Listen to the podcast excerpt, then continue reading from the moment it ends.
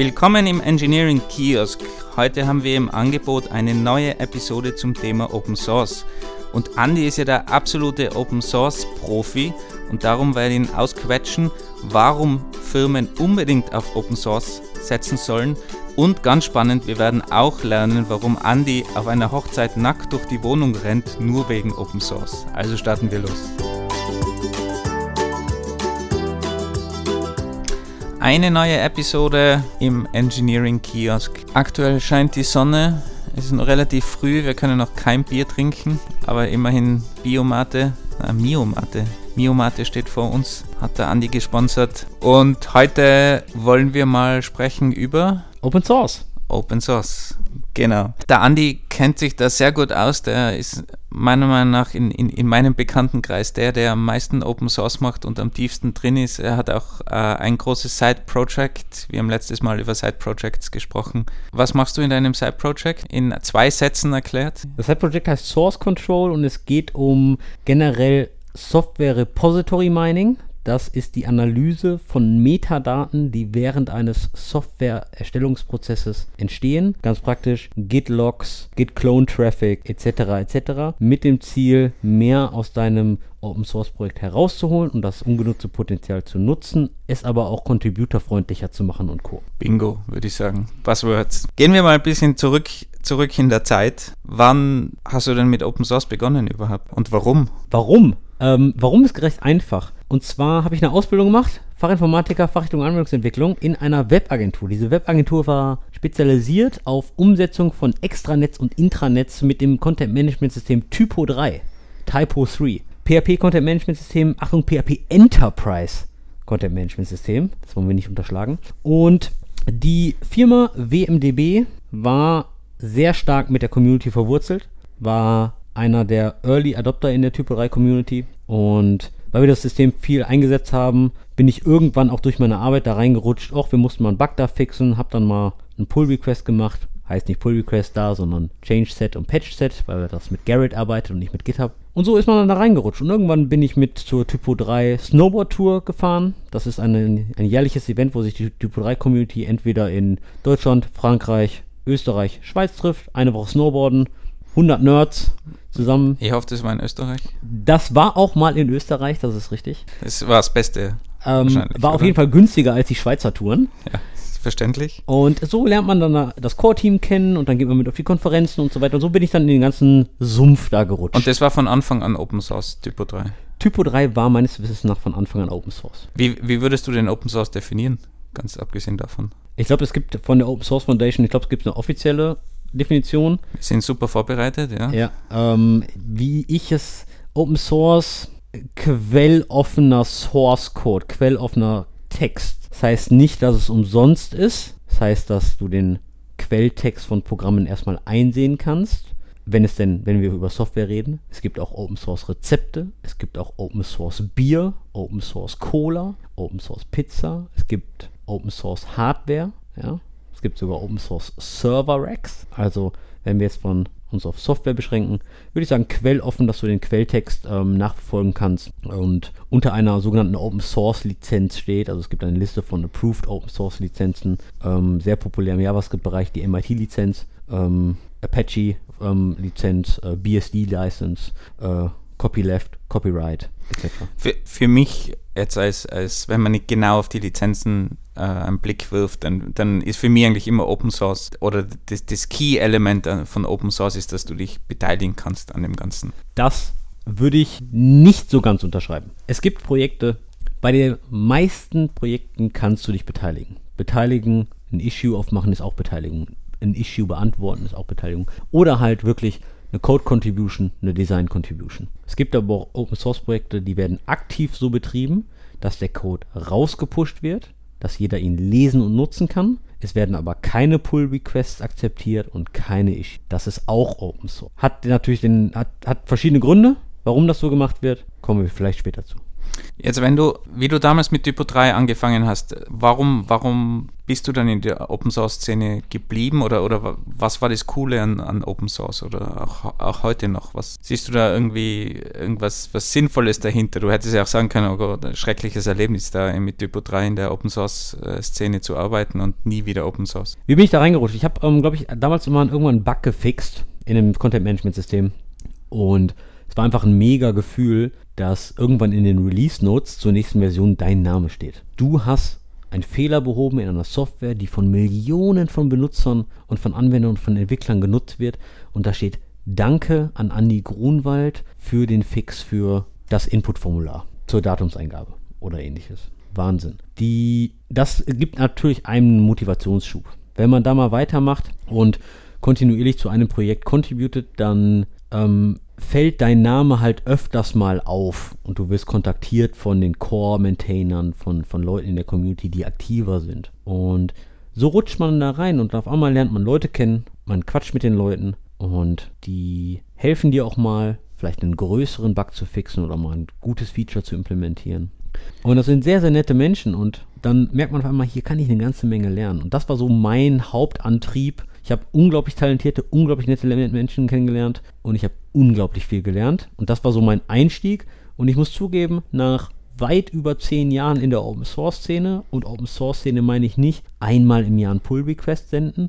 Ich bin wirklich aktiv. Das hat bisher nicht aufgehört. Und das fasziniert mich immer noch. Hattest du mal schlechte Erlebnisse? Ja, eindeutig. Und zwar, wenn ein Open Source Projekt von dir etwas populärer wird und du sehr viele Bug-Tickets bekommst oder Feature-Requests, dann findest du das am Anfang toll. Du investierst sehr, viele Frei sehr viel Freizeit da rein, fix diese Bugs, enables die Features und irgendwann fragst du dich, warum machst du das denn hier alles? Weil irgendwie contributest du zwar zu Open Source, aber du fixst Sachen für andere Leute for free. Und andere Leute machen damit sehr wahrscheinlich mehrere tausend Euro, Millionen, was weiß ich nicht. Und umso mehr Issues reinkommen, umso größer wird auch der Druck, dass du dem gerecht werden möchtest.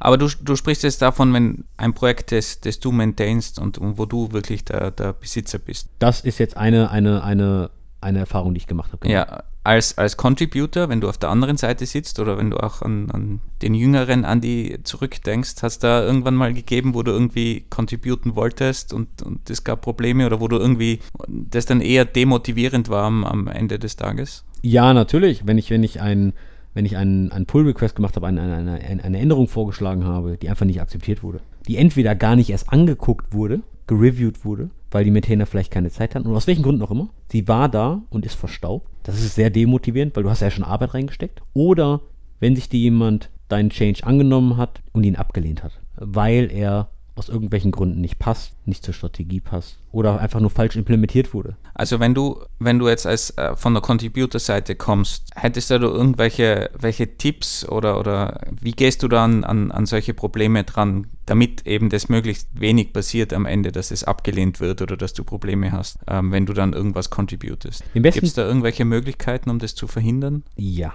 den äh, es kommt immer ganz drauf an in welchem Stadium du als Contributor bist. Wir, nehmen wir folgendes Szenario an. Du hast ein neues Projekt, du weißt, wie du programmierst, du kennst das Projekt aber noch nicht und du willst entweder ein Bug fixen oder ein Feature enablen. Ein Feature reinbringen. Das erste, was ich wirklich jedem empfehlen würde, ist ein Issue aufmachen, deinen Use Case beschreiben, dann dein äh, äh, Expected Behavior, wenn das jetzt zum Beispiel ein Bug ist oder das Feature, was du haben möchtest, und dann einfach mal beschreiben, wie du das implementieren würdest. Einfach in menschlichen Worten, ohne viel Code. Und darunter einfach die Frage stellen, hey, ich würde gerne mal ein bisschen Feedback haben, bevor ich hier Arbeit reinstecke. Würdet ihr sowas annehmen und wäre das, wär das der richtige Weg, das zu implementieren? Und dann einfach mal das Issue, das, das Ticket im Bugtracker absenden und einfach mal auf Feedback warten, bevor man Tage, Wochen in das Feature einstellt. Wenn man kein Feedback kriegt, dann weiß man entweder, okay, da ist gar nicht so viel äh, Traction drauf auf dem Projekt, der Maintainer hat vielleicht gerade keine Zeit. Das sagt einem aber auch, dass dein Pull-Request mit hoher Wahrscheinlichkeit auch nicht gereviewt werden würde weil die Zeit einfach nicht da ist.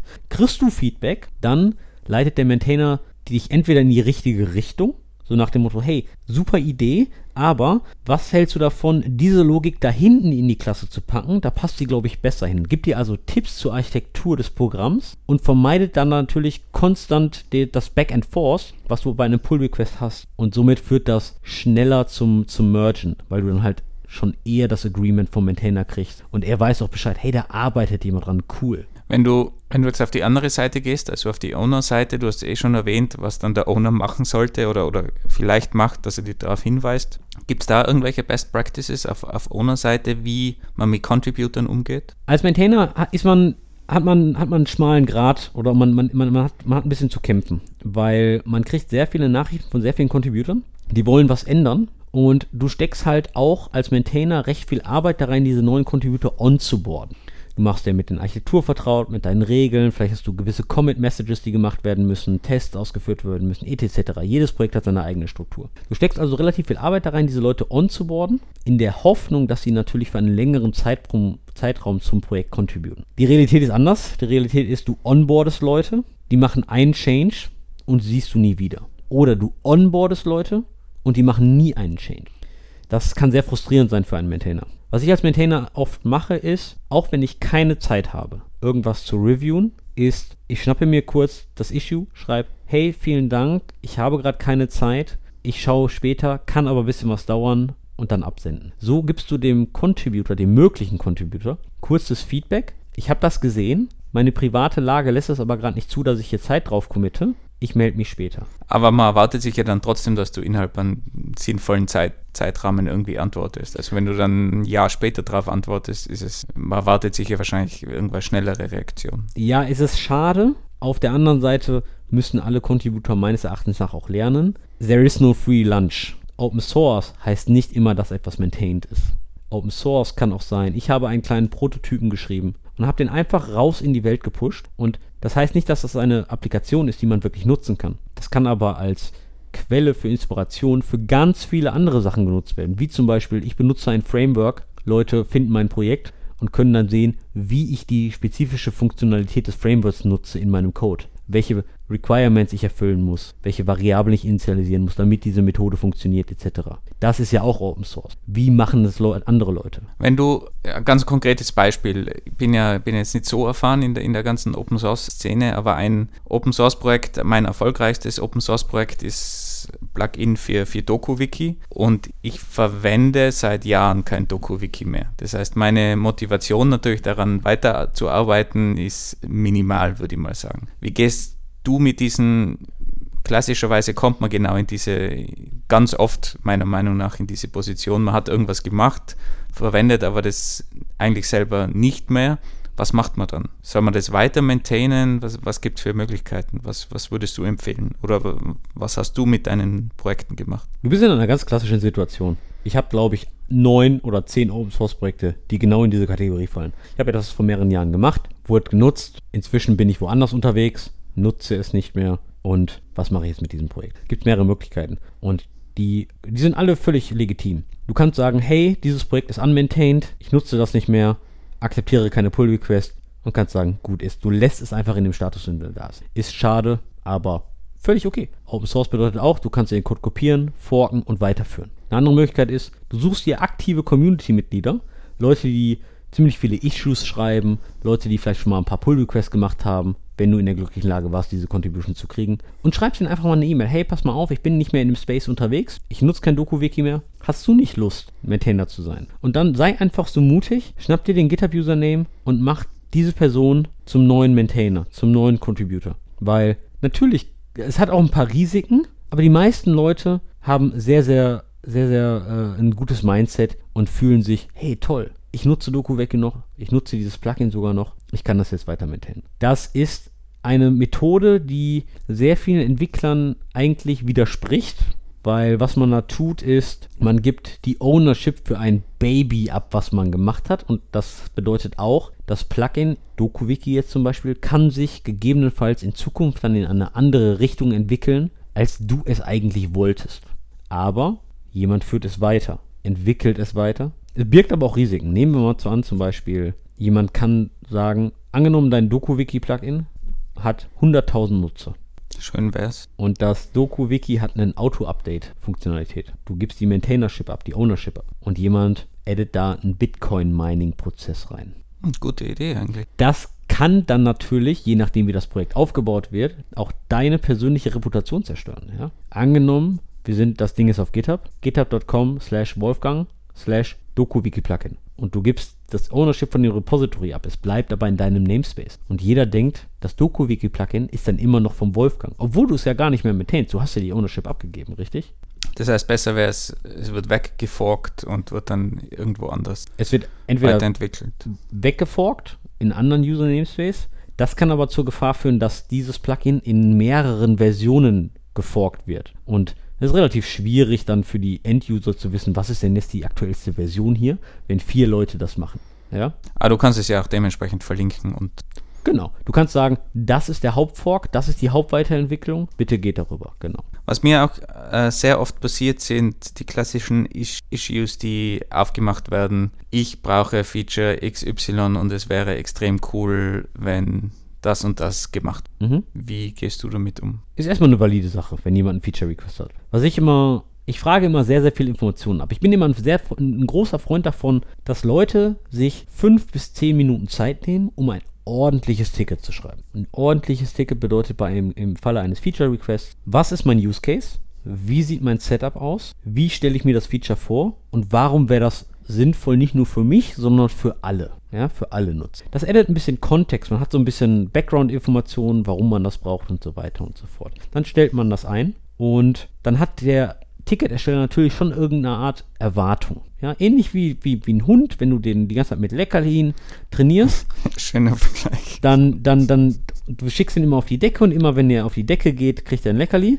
Nächste Mal, wenn du ihn auf die Decke schickst, das erste, was er versucht, er, er hat eine Erwartungshaltung, er will ein Leckerli. Das, äh, ein, ein, ein, ein Ticketersteller ist natürlich kein Hund, aber der Ticketersteller hat die Erwartung, dass seine Antwort zurückkommt oder vielleicht sogar, dass das Feature implementiert wird. Der Maintainer hat dann natürlich die Aufgabe, okay, den Use Case zu verstehen, zu checken, kann man diesen Use Case vielleicht schon mit vorhandenen Bordmitteln ähm, umsetzen, aber auch, passt das überhaupt zur Strategie? Ja? Nehmen wir mal Unix-Tools. Ja? Unix, es gibt für jeden Anwendungsfall ein Unix-Tool und ein Unix-Tool hat immer nur einen Anwendungsfall. Du wirst jetzt keine, du wirst jetzt keine äh, Streaming-Fähigkeiten in, äh, in dem Befehl cat wiederfinden, weil das gehört einfach nicht zu dem Befehl. Der cat-Befehl zeigt Dateien an oder Inhalt einer Datei und das war's. Ja? Deswegen musst du halt ein bisschen evaluieren, das Feature. Passt das überhaupt hier rein? Ja? Oder wäre das vielleicht nicht ein neues Tool? Ja? So will ich damit umgehen, ganz klar sagen, hey, passt nicht zur Strategie, ich denke nicht, das sollte implementiert werden. Oder, wenn es doch ein tolles Feature ist, was implementiert werden sollte, hey, hast du vielleicht Lust daran zu arbeiten? Ich versuche dann immer die, ich will nicht sagen, die Arbeit abzugeben, doch nicht immer alles selbst zu tun, ja, sondern auch andere Leute eher zu enablen und helfen, dass die da selbst contributen können. Vielleicht mal ein bisschen, hey, ich würde es vielleicht so implementieren oder schon mal in die Richtung, hättest du Zeit und ich, ich guide dich selbst. Man kann natürlich auch die, die professionelle Route gehen und sagen, hey, ich bin, ich bin open for contract work. Ja? Du kannst dieses Feature sponsoren und dann baue ich das.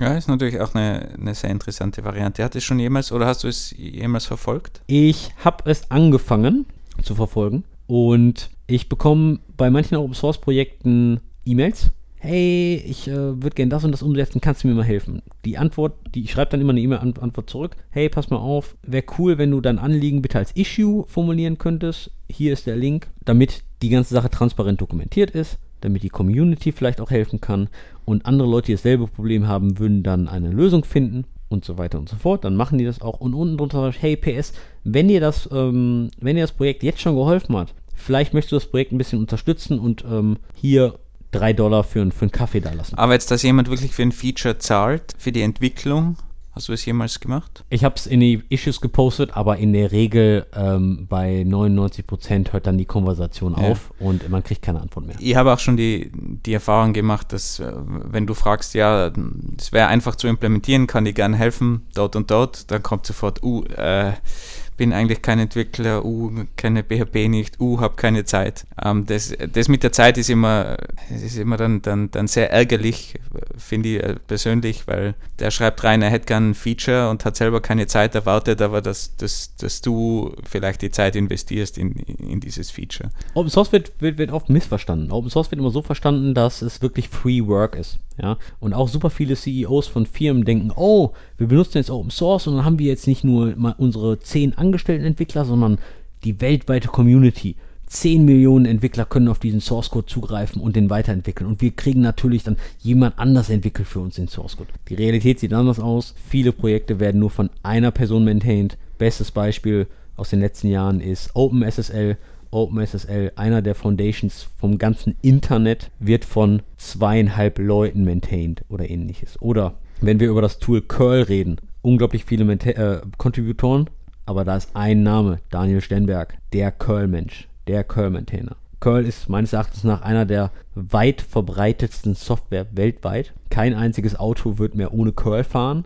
Waschmaschinen würden keine Wäsche mehr waschen ohne Curl. Ein Maintainer. Das ist die Realität. Wobei der Fulltime-Maintainer ist, muss man auch dazu sagen, der bekommt ja von, von, von seiner Firma gezahlt dafür, dass er wirklich. Er ist inzwischen, er, er macht das Vollzeit. Er war vorher bei Mozilla, jetzt ist er bei Wolf SSL.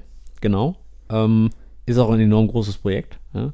Dennoch ist es ein enorm komplexes Projekt für eine Person. Und ich habe höchsten Respekt vor diesen Menschen, weil er macht nicht nur Curl, er macht auch sehr viel äh, DNS über HTTPS, äh, sichere Verbindungen etc. In dem Space ist er auch unterwegs. Hat natürlich auch sehr viel mit Curl zu tun, weil er sehr viele Kommunikationsprotokolle in Curl implementiert. Aber auf jeden Fall Respekt. Kommen wir nochmal zurück zu dem Feature. Jemand macht ein Feature-Ticket. Es kann aber auch in die andere Richtung gehen und da bin ich auch ein Freund von. Das mache ich nämlich auch sehr oft. Und zwar, immer wenn ich ein Tool sehe, wo ich ein Feature vermisse, was ich selbst nutze, also das Tool nutze ich selber, dann nehme ich mir auch 10, 15 Minuten Zeit, mache ein ordentliches Ticket und adde das Feature einfach mal da. Und ich hatte schon oft positive Erfahrungen, dass ich hatte vor, das Feature selbst zu implementieren, habe es aber einfach mal als Ticket eingestellt und wusste, in den nächsten vier Wochen komme ich nicht dazu. Der Maintainer hat aber gesagt, hey, das ist ein cooles Feature, so habe ich noch nie drüber nachgedacht, gib mir mal eine Woche. Nach einer Woche später war eine neue Version draußen und dieses Feature, was ich genau haben wollte, war implementiert. Das fand ich auch super cool und äh, das solltest du mal nicht erwarten, bin ich ganz ehrlich, aber so kann es auch gehen. Ja?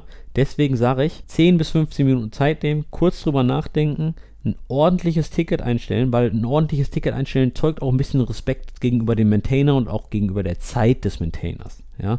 Weil wenn der Maintainer dann konstant immer nachfragen muss und alle Informationen, die er aus der Nase ziehen muss, das ist es halt auch nicht. Da hat der Maintainer auch keine Lust und auch keine Energie zu. Also zusammenfassend, Kommunikation ist äh, sehr, sehr wichtig und als erstes immer Kontakt aufnehmen mit der, mit der Community, bevor irgendwas gemacht wird, weil sonst ist es unter Umständen verlorene Zeit, Völlig die richtig. man investiert hat. Bitte wirklich darüber nachdenken, das, was du in deinem Kopf hast, das weiß der Leser des Tickets nicht. Wo kommst du her?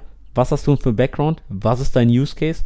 Wie sieht dein Setup aus? Ja, Beispiel. Eine Websoftware, immer hinschreiben, welcher Webserver, welche PHP-Version, einen Applikationstool auf deinem Rechner, welches Betriebssystem, Mac OS X, welche Version, Windows 11, ja, etc. Kontext geben, was du erreichen möchtest, damit diese Person auch das Setup kennt, etc.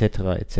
Und wirklich mal Zeit nehmen, vielleicht auch ein bisschen ausschweifender werden, das schadet. Wenn wir mal in den professionellen Kontext gehen, wie siehst du denn den Stellenwert von Open Source im professionellen Firmenbereich und die Wichtigkeit von Open Source oder die Unwichtigkeit oder die Chancen auch von Open Source? Open Source ist unglaublich wichtig im Corporate-Umfeld. Es wird aber nicht als unglaublich wichtig anerkannt. Open Source hat jede Firma heutzutage basiert meines Erachtens nach auf Open Source oder auf Bruchstücken von Open Source. Hast du, hast du ein Beispiel konkretes? Ja, jede Web-Company, die irgendwas auf PHP macht, nutzt entweder Nginx oder Apache 2 HTTP2 Webserver. Oder PHP. Äh, oder, oder, oder PHP, genau. Oder, oder PHP selbst sogar, ja. Ähm, das bedeutet, und klassische E-Commerce-Shops, äh, Magento, Oxid, ähm, Spryker, etc., etc., laufen alle auf PHP. Da könnte kein einziger Shop mitlaufen, und die basieren auf Open Source. Warum ist es unterrepräsentiert? Vielen Leuten ist das nicht bewusst, dass sie ihr Businessmodell auf etwas stellen, was von ganz vielen Leuten in ihrer, oft in ihrer Freizeit, ich sage oft, nicht immer, erstellt wurde und öffentlich zur Verfügung gestellt wurde. Wobei ich auch einmal gelesen habe, dass circa die Hälfte vom Open Source Code durch kommerzielle Firmen bzw. durch bezahlte Entwickler programmiert worden ist. Kann schauen, ob ihr den Link nochmal findet, können wir gerne in die Show Notes packen. Die Statistik würde mich interessieren, die kenne ich jetzt so nicht. Ich denke, es ist bei großen Projekten auch oft der Fall, speziell Programmiersprachen, speziell Basisinfrastruktur wie zum Beispiel einen Webserver.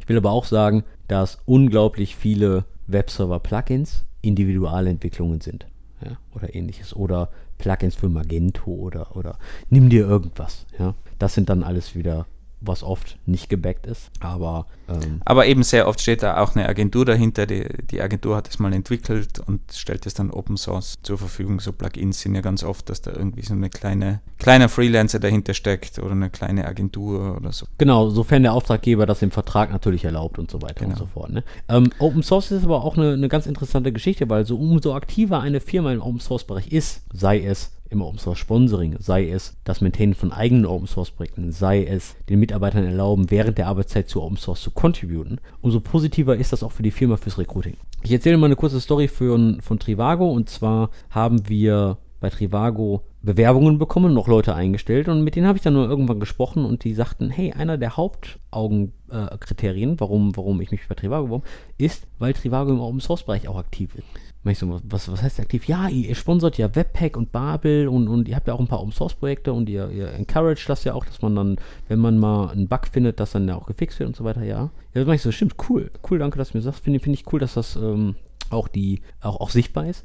Und dann habe ich mal gefragt, hast du denn schon mal jemals irgendeinem Open Source Projekt contributed, mal ein Issue erstellt oder Pull Request? Sagt er, nee. Das bedeutet, auch Leute, die gar nicht so aktiv in der Open Source Szene sind, sehen, was Firmen mit diesem Bereich zu tun haben, ja, und das macht das natürlich wieder attraktiver, dort vielleicht anzufangen oder mal ein bisschen recherchi zu recherchieren, ähnliches. Als, als kleine Firma, wenn man das jetzt als Beispiel nennt, kleine, kleine Agentur, kleine Firma in, in Deutschland, was könnte die machen, im Open Source Bereich? Also du, du, hast gemeint, äh, wenn man sich irgendwie engagiert im Open Source Bereich, was, was hat diese kleine Firma für Möglichkeiten, sich zu, zu engagieren oder irgendwas zurückzugeben oder dann als, als, guten, als guter Employer dazustehen, der sich im Open Source Bereich engagiert? Ah, es gibt unglaublich viele Möglichkeiten. Neben kleine Firma, sagen wir mal, gar nicht so ein großer finanzieller Background.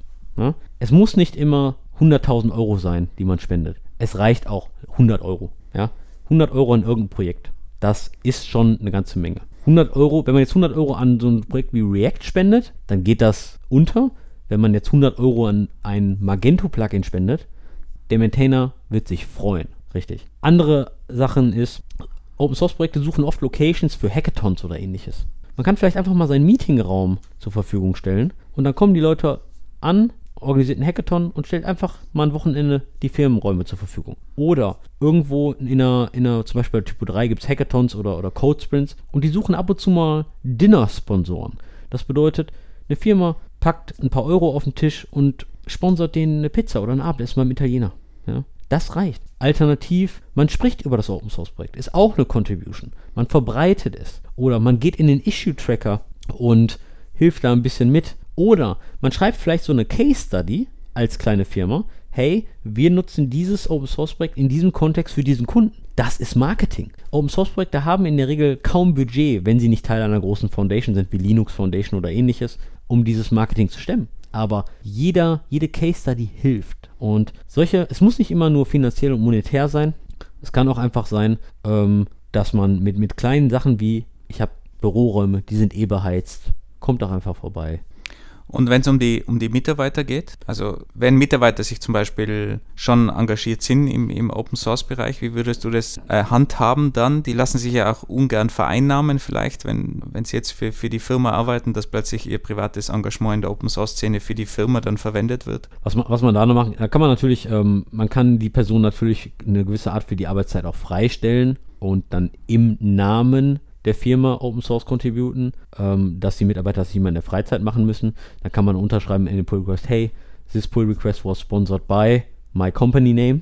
Ja, und dann während der Arbeitszeit das zu tun. Das geht natürlich auch. Was hältst du von dem, fällt mir der Name natürlich nicht mehr ein, ist es Open Source, Open Source First oder dass das Firmen intern alles Open Sourcen oder fast alles? Intern innerhalb der Organisation? Ja. Das ich glaube, Zalando, Zalando hat da, hat da mal so ein Paper oder so veröffentlicht, die, dass sie halt intern alles, also die, die, die meisten internen Tools auch einfach open sourcen und das standardmäßig open source. Ah, du meinst, also, du meinst also nicht innerhalb der Firma open sourcen, sondern wirklich auch. Wirklich auch outside, ja. Finde ich, find ich eine super Sache. Ähm, unabhängig davon, ob eine Organisation das Projekt wirklich dann final Open Source macht, denke ich, die Anwendung von Open Source Best Practices innerhalb der Organisation anzuwenden, ist unglaublich wertvoll. Ich meine, dafür gibt es einen Fachbegriff, der nennt sich Inner Source. Ein Open Source Projekt hat. Was sind es für, für Best Practices? Man bereitet das Repository so vor, dass es contributorfreundlich ist. Man äh, hat eine Dokumentation, wie man die Tests ausführt. Ähm, man hat eine Problembeschreibung. Man hat Issue-Templates, Pull-Request-Templates. Man hat eine eine offene und transparente Kommunikation zu dem Projekt. Alle Meeting-Notes, die zu dem Projekt abgehalten werden, sind vielleicht in der README oder ähnliches verlinkt, etc. etc. Man encouraged also auch innerhalb der Firma Leute, die vielleicht mit dem Projekt nichts zu tun haben, trotzdem mal zu joinen, mal drauf zu gucken und ähnliches. Ja. Die, die Grundidee ist bei Inner Source, ist die Anwendung von Open Source Best Practices innerhalb einer geschlossenen Organisation. Und der einzige Unterschied ist, wenn man dann ein Inner Source Projekt open sourcen möchte, dann drückt man einfach nur auf, ich mache das jetzt von Private auf Public. Und dann sollte sich eigentlich nichts geändert haben. Genau, und das ist, was Zalando damals mit, mit Open Source First vorgeschlagen, also wir werden wahrscheinlich nicht die ersten gewesen sein, aber dieses automatische, mehr oder weniger automatische Public-Setzen von, von Projekten. Und da hast du natürlich zusätzlich diesen Druck von außen dann, dass das wirklich sauber sein muss, weil so Klassiker ist, du, du, du fängst irgendwie mit dem Projekt an und am Anfang committest du mal das Passwort mit von, von irgendeinem kleinen Tool. Klassiker. Und erstens kann es zum großen Sicherheitsproblem werden. Und wenn du von Anfang an public bist, dann hast du diesen Druck, dass du weißt, auch als Entwickler, das ist wirklich public, da muss ich aufpassen. Und sonst sagst du halt, ah, ist ja eh nur intern oder die README brauche ich jetzt nicht so gut schreiben, weil das ist eh nur intern, das sieht ja eh nur das andere Team. Und äh, wenn du aber public bist, dann bist du halt wirklich gezwungen, das zu machen. Muss natürlich auch irgendwie überprüft werden intern, dass das alles sauber läuft. Aber der, der Public die, die, dieser, dass etwas public ist, baut er sich einen großen Druck auf, auf ein Team. Für solche Cases gibt es natürlich automatisiertes Tooling, die das natürlich erkennen. Das bedeutet, falls man mal irgendwann ein Passwort, ein Secret, äh, ein Token oder was auch immer in den Code committed hat und es wird open sourced, dann hab, hat GitHub, äh, GitHub selbst verschiedene Security-Scanner sogar laufen, die dich dann informieren, hey, pass mal auf, du hast dann äh, ein AWS-Key oder ähnliches drin. Da muss man aber auch aufpassen, die GitHub-Repositories werden inzwischen enorm gut gecrawlt, auch von Angreifern. Das bedeutet, hast du eine Codebase, wo mal ein Passwort, äh, ein, ein AWS-Key oder ähnliches drin ist, dann kann es innerhalb von drei Minuten sein, dass dieser Key genommen wird und dort Infrastruktur zum Beispiel in deinem Amazon-Account gelauncht wird. Das ist enorm schnell inzwischen. Open Source First legt natürlich enorm hohe Qualitätsstandards an den Tag. Was natürlich super ist, ja, weil wir kennen es alle. Im klassischen Projektgeschäft, vielleicht eine taffe Deadline, muss mal eben schnell gehen, klack, klack, klack. Ich habe jetzt gerade keine Zeit, das Passwort in eine Environment-Variable zu packen, in einen Konfigurationsfile und mein Deployment anzupassen, sondern ich committe das, ach, das ändere ich nächste Woche. Und nächste Woche ist man dann krank und dann vergisst man es wieder, etc., etc. Und was natürlich auch gefährlich ist, ist, dass wenn du das später löscht, du hast halt trotzdem noch die History. Also muss man aufpassen, bevor man irgendwas public setzt. Wenn du die History natürlich auch public setzt, dann kannst du immer, wie, immer wieder zurück und da, da musst du die History umschreiben. Ähm, Gibt es einen netten GitHub-Artikel, den habe ich leider schon sehr oft gebraucht, äh, aber der beschreibt es sehr schnell, wie man die History sauber löscht, dass wirklich alle Daten. Es gibt natürlich, es gibt natürlich verschiedene sind. Möglichkeiten, wie du ein Projekt Open Source, speziell mit dem, mit der History. Du musst ja die komplette History, du kannst die History umschreiben. Finde ich immer so ein bisschen dirty, muss ich zugeben. Ich würde dann eher vorschlagen, äh, je nachdem, wie wichtig die History ist und wie sauber und wie, wie, wie qualitativ wertvoll auch, ähm, ob man da nicht sowieso äh, äh, mit einer leeren History startet. Kommt ganz auf deinen Projektkontext an, aber da gibt es verschiedene Möglichkeiten. Jetzt sieht man schon eindeutig, du bist extrem positiv eingestellt gegenüber Open Source. Siehst du irgendwo für eine Firma jetzt auch einen negativen Punkt? Oder, oder gibt es irgendwas, wo dich jemand überzeugen könnte, das macht keinen Sinn, da Open Source in irgendeiner Form einzusetzen oder, oder das Public zu setzen? Oder würdest du Open sagen, Source eigentlich fast immer oder? beides einzusetzen oder Public? Ja, das kommt immer auf den Anwendungsfall der Open Source Tooling an. Ja? Es ist so unfaire Antwort, es kommt drauf an. Das ist die Standard-Informatiker-Antwort. Die ja, lassen wir hier nicht gelten. Nehmen wir, nehmen, wir mal, nehmen wir mal ein Case und zwar ist das äh, im Lizenzmanagement von Open Source. Gibt es sogenannte Copyleft-Lizenzen. Was bedeutet, wenn du ähm, diese Software in einer speziellen Art und Weise in deine Software integrierst, bedeutet das, dass du deine Software auf Anfrage sogar auch, auch open sourcen musst. Und das, wenn das eine proprietäre Software ist, kann dein Businessmodell zerstören. Bei BMW oder bei Audi gab es mal einen super, super Fall. Und zwar ähm, muss ich nochmal raussuchen. Und wenn ich den finde, verlinke ich den in den Show Notes. In dem Bordcomputer des BMWs ähm, gab es in dem Impressum Lizenzmodelle. Und da wurde eine Software verwendet, die eine Copyleft-Lizenz hatte. Und diese Copyleft-Lizenz hatte zur Folge, dass jeder Mensch bei BMW anfragen konnte, gib mir mal bitte die Software, die hier auf meinem BMW installiert ist. Auf Basis dieser Open Source Lizenz. Weil das die, die Copyleft-Lizenzen sagen oft, wenn du diese integrierst, dann muss das, was das neue Erzeugnis ist, auch Open Source sein. Ja? Das ist halt ziemlich viel im äh, GPL-Bereich unterwegs. Und GNU Public Licenses. Und das war recht lustig. Dann hat BMW eine CD zurückgeschickt, wo dann die komplette Software drauf war. Aber die haben es dann gemacht, nicht freiwillig, erst nach mehreren Runden mit mehreren Anwälten. Aber äh, das ist dann zum Beispiel etwas Negatives, wo dann eine Firma enorm darauf achten muss, welche Open Source Projekte genutzt werden, welche Lizenz und ganz wichtig, wie diese in diese proprietäre Software ist. Das heißt, das heißt nicht, nur weil du es einsetzt, dass das dann auch für deine proprietäre Software auch Open Source sein muss. Also definitiv äh, ein, ein Pro-Tipp, vor allem wenn die Firma größer ist, äh, durchaus mal alle, alle Lizenzen durchchecken und, und kleine Libraries auch, auch durchchecken, die da verwendet werden. License Management ist ganz, ganz essentiell, weil sonst kannst du richtig Probleme kriegen im rechtlichen Bereich und da bewegen wir uns nicht in 1000 Dollarstrafen, sondern das kann richtig hochgehen. Vor allem es ist ja auch sehr schnell heutzutage, gerade wenn man jetzt an JavaScript zum Beispiel denkt, ist es ja auch sehr schnell feststellbar, welche Libraries werden verwendet, weil der, der Source Code ja mehr oder weniger ausgeliefert wird. Und dann finden natürlich Leute auch sehr schnell heraus, oh, die verwenden die und die Library und das ist ja auch alles, alles public dann und, und äh, das können Leute herausfinden. Also dementsprechend ist es gerade in dem Bereich, glaube ich, nochmal wichtiger. Im Backend ist es schwieriger, das Ganze rauszufinden. Es soll jetzt keine Ausrede sein, natürlich, aber ist definitiv ein wichtiger Punkt. Das Lustige ist, ähm, das kann man aber oft trotzdem erkennen. Das bedeutet, wenn eine Firma einen Techblog hat und einen Techblog über irgendeinen Artikel schreibt, ähm, wo irgendeine Software erwähnt wird und dann checkt man die Dependencies etc. etc. Ja? Wir reden das jetzt aber alles super schlimm. Die Realität sieht aber anders aus. Die Realität sieht so aus, dass es eine Nische ist, dass sehr, sehr, sehr wenig Anwälte sich wirklich mit Open Sourcen und Lizenzen auseinandersetzen. Das bedeutet, ich kenne keine Firma, keine Anwaltsfirma, keine Kanzlei, die rumguckt und sagt, wo sind Lizenzverstöße und die, die äh, verklagen wir jetzt. Ist mir jetzt keine bekannt. Ist ein sehr nischiges Thema. Wenn du also gerade zuhörst und Anwalt bist, mag es vielleicht sein, dass du dich darauf spezialisieren möchtest, weil ich denke, dieser Markt wird in Zukunft sehr stark wachsen. Das ist ganz allgemein. Anwälte, die auch ein technisches Verständnis haben, sind sehr, sehr gefragt. Ja, das kann ich definitiv. Man muss aber auch sagen, Lizenzmanagement ist auch sehr kompliziert, auch für sehr viele Techniker und auch für mich, wo ich schon jahrelang im Open Source Bereich bin. Lizenzen ist ein schwieriges Thema. Wer sich mit Lizenzen ein bisschen weiter auseinandersetzen möchte, GitHub hat eine sehr schöne Webseite gebaut, choosealicense.com, die verlinken wir natürlich. Die ja. verlinken wir auch in den Shownotes, aber da steht mit einfachen Worten erklärt, was eine License hergibt, was man damit machen kann, was man nicht machen kann. Vielleicht noch als, äh, weil wir jetzt gerade bei Lizenzen sind, was würdest denn du für eine Lizenz empfehlen für jemanden, der einfach schnell mal ein Projekt startet, ohne da jetzt äh, lang in die Details zu gehen, aber wenn jemand jetzt einfach mal losstarten will, was würdest du empfehlen oder was verwendest du selbst? Ich verwende sehr viel die MIT oder die Apache 2 License. Apache 2 License ist für mich jetzt gar nicht so relevant, weil die auch sehr viel Patentnutzung äh, und so weiter miterlaubt und ich leider keine Patente habe. Aber ähm, meist die MIT, die ist äh, recht quelloffen. Ähm, da ist eigentlich alles, äh, alles super drin. Ähm, wer möchte, dass man, wer möchte, dass da kommerzielle Lösungen ausgeschlossen sind, dass da keine Leute Geld mit verdienen sollten, der müsste sich mal ein bisschen umgucken.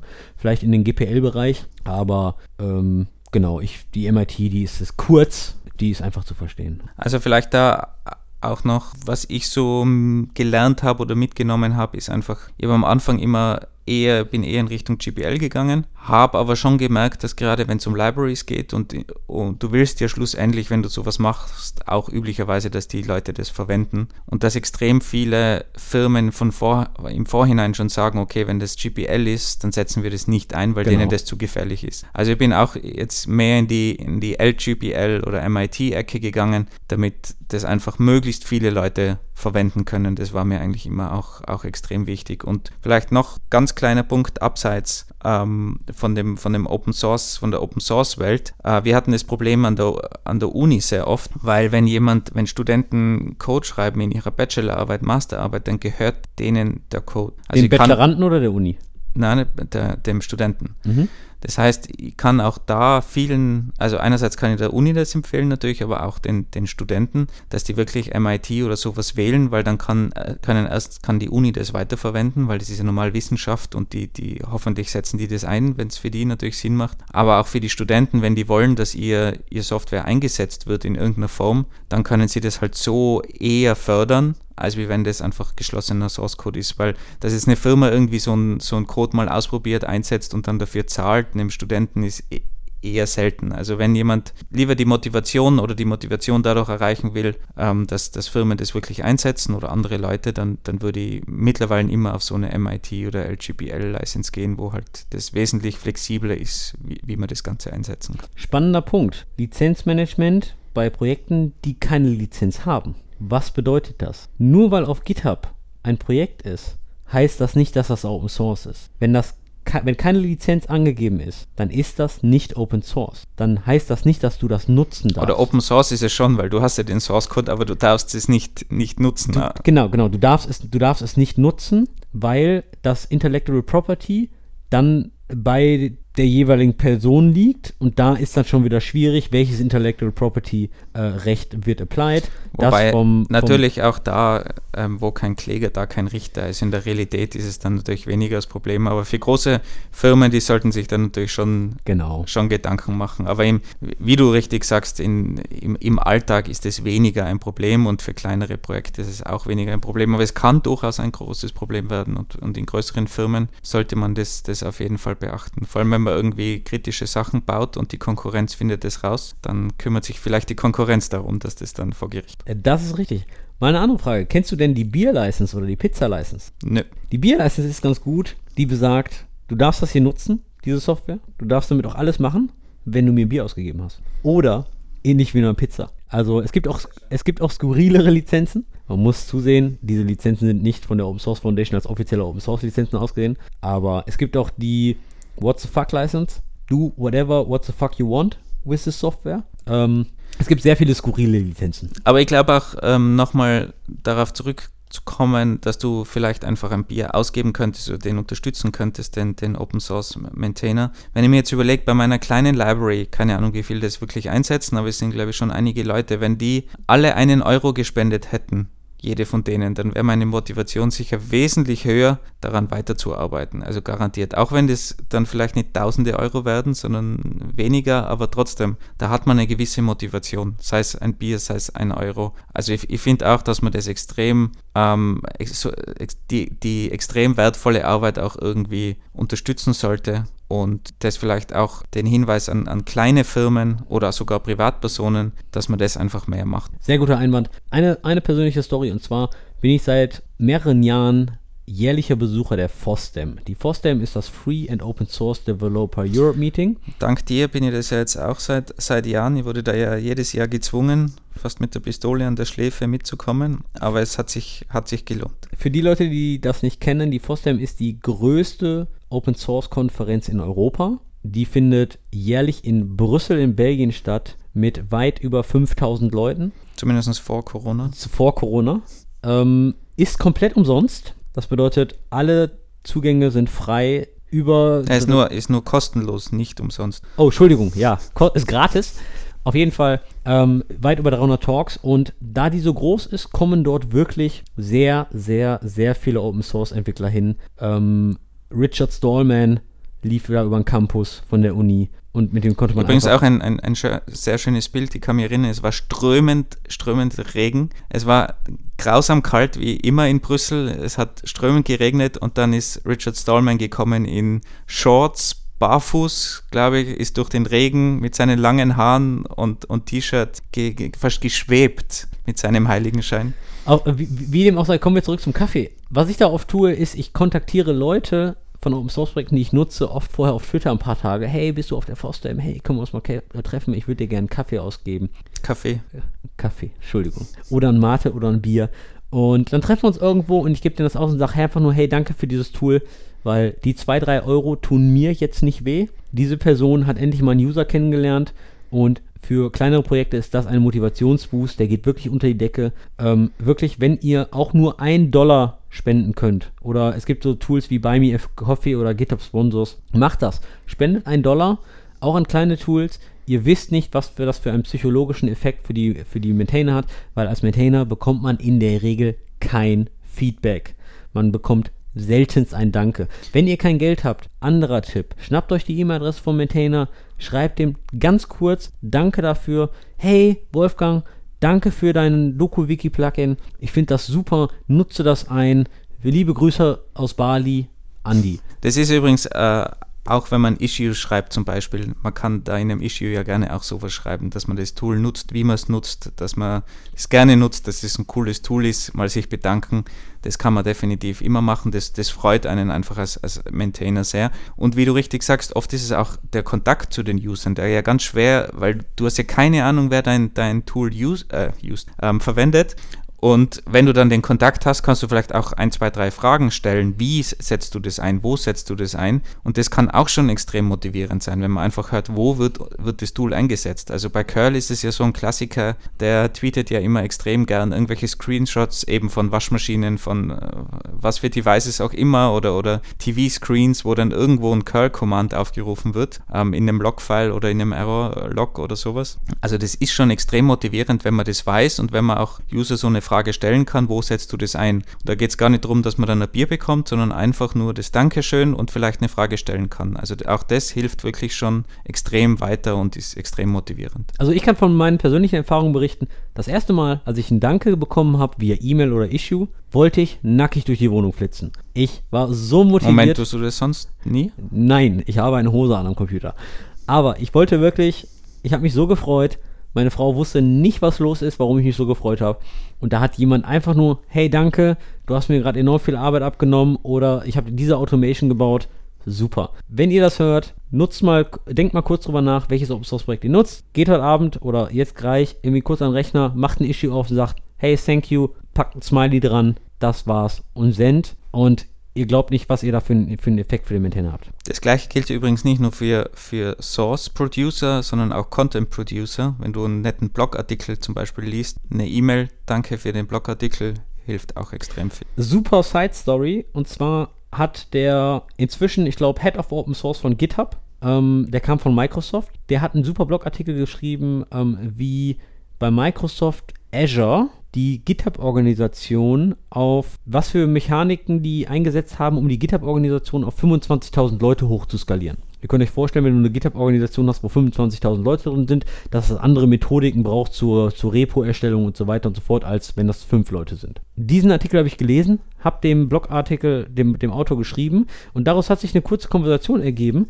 äh, wo wir teilweise über, über äh, Probleme bei Microsoft, aber auch bei, bei meinem Arbeitgeber gesprochen haben, so nach dem Motto. Und dann habe ich auch gefragt, hey, wie löst ihr die denn bei Microsoft und so weiter und so fort. Und auf einmal hast du E-Mail-Kontakt mit inzwischen dem Head of Open Source bei GitHub und du sprichst einfach über, über, über alltägliche Probleme und denkst so, hey, Microsoft hat ähnliche Probleme und die kochen auch nur mit Wasser. Es scheint aber so, als haben die mehr Wasserkocher als ich, aber hey, die haben die gleichen Probleme. Und das ist super. Und er hat sich auch super gefreut, dass ich Danke gesagt habe. Und dann habe ich ein paar meiner, meiner Erfahrungen geteilt. Hat mich keine Zeit gekostet, ähm, wirklich, aber es hat mir äh, einen unglaublichen Benefit gegeben. Und ähm, er sagte dann auch, hey, inzwischen, dieser Artikel ist zwei Jahre alt. Ich wollte mal den refreshen. Inzwischen sind wir bei 50.000 Leute. Ähm, haben wir wieder andere Sachen gemacht. Ich schreibe den mal, ich melde mich. Und da sieht man schon auch, warum wir in der letzten Episode bei Side Projects auch gesagt haben, Side Projects können sehr hilfreich sein bezüglich Kommunikation. Wenn man ein Open Source Projekt hat, dann lernt man einfach extrem viel über Kommunikation und, und was es bedeutet zu kommunizieren. Und ich glaube, das haben wir jetzt auch in, in dem Gespräch eigentlich gut gesehen, wie wichtig eine Kommunikation ist. Egal, ob du jetzt ein Issue erstellst, wenn du contributen willst, dass du davor anfragst, dass du nochmal einfach äh, nachfragst, was, was habt ihr eigentlich vor, in welche Richtung geht ihr, ich würde gern dieses Feature einbringen bringen. Macht es überhaupt Sinn? Kann ich das überhaupt machen? Wie soll ich das machen? Aber auch auf der anderen Seite, dass man eben mit den Contributern kommuniziert als Maintainer in der richtigen Weise, um die ganze Community aufrecht zu erhalten. Und fürs Dankeschön kann man auch noch kommunizieren. Also ist, Kommunikation ist schon ein extrem wichtiger Punkt bei Open Source. Ich muss sagen, wirklich mein Involvement in der Open Source Community im Allgemeinen. Ich habe sehr viel Zeit investiert über die letzten 12, 13, 14 Jahre, das ist richtig. Ich habe aber enorm viel gelernt. Ich würde wirklich sagen, mehr als 50 Prozent meines aktuellen Wissens habe ich durch das Involvement der Open Source Community. Ich habe wirklich Freunde kennengelernt. Ich wurde auf Hochzeiten von denen eingeladen. Das hätte ich nie gedacht. Zu denen habe ich heute noch Kontakt, obwohl ich in dem Projekt gar nicht mehr involviert bin. Ich habe so viel über Kommunikation, über professionelles Arbeiten, über Qualität, über ähm, äh, äh, Writing Skills gelernt. Du arbeitest mit anderen Kulturen, mit anderen Use Cases, äh, mit anderen Programmiersprachen und ähm, Technologien. Ich habe wirklich sehr viel gelernt und ich kann mit Fug und Recht behaupten, dass mich mein Involvement im Open Source Bereich auch im professionellen Job enorm nach vorne gebracht hat und ich in sehr vielen Diskussionen auch valide Punkte anbringen konnte, durch das Wissen, was ich da gesammelt habe. Also es ist ein Zeitinvestment und es ist nicht immer einfach, in die Projekte reinzukommen, da bin ich auch ehrlich. Und es ähm, braucht eine intrinsische Motivation und ab und zu kriegt man auch einen Dämpfer. Aber ich denke, das ist gleichzusetzen mit allem, was man im, im täglichen Leben lernt oder sich neu auf den Karren packen möchte. Wenn du nähst, versaust du auch mal eine Naht. So sehe ich das. Ähm, ich kann es wirklich nur jedem empfehlen auf diese Pitch ist jetzt wirklich nichts mehr draufzusetzen. Ich glaube, Andi hat es hat gut verkauft. Ich hoffe, ihr macht ein Open Source Projekt oder beteiligt euch zumindest, sagt Danke dafür, so wie ich jetzt. Danke, Andi. Danke, Wolfgang. Für, für, diesen, für diesen Input. Und wer noch nie auf einer Hochzeit war, startet ein Open Source Projekt. Ihr werdet dann auf eine Hochzeit eingeladen. Lasst uns einfach mal wissen, wie ihr über das Thema denkt. Was habt ihr für Erfahrungen gemacht? Schreibt uns, auch wenn ihr nicht wisst, wie ihr starten sollt. Wenn da genug Feedback kommt, Vielleicht machen wir mal eine Folge dazu. Ansonsten genießt den Tag. Viel Spaß.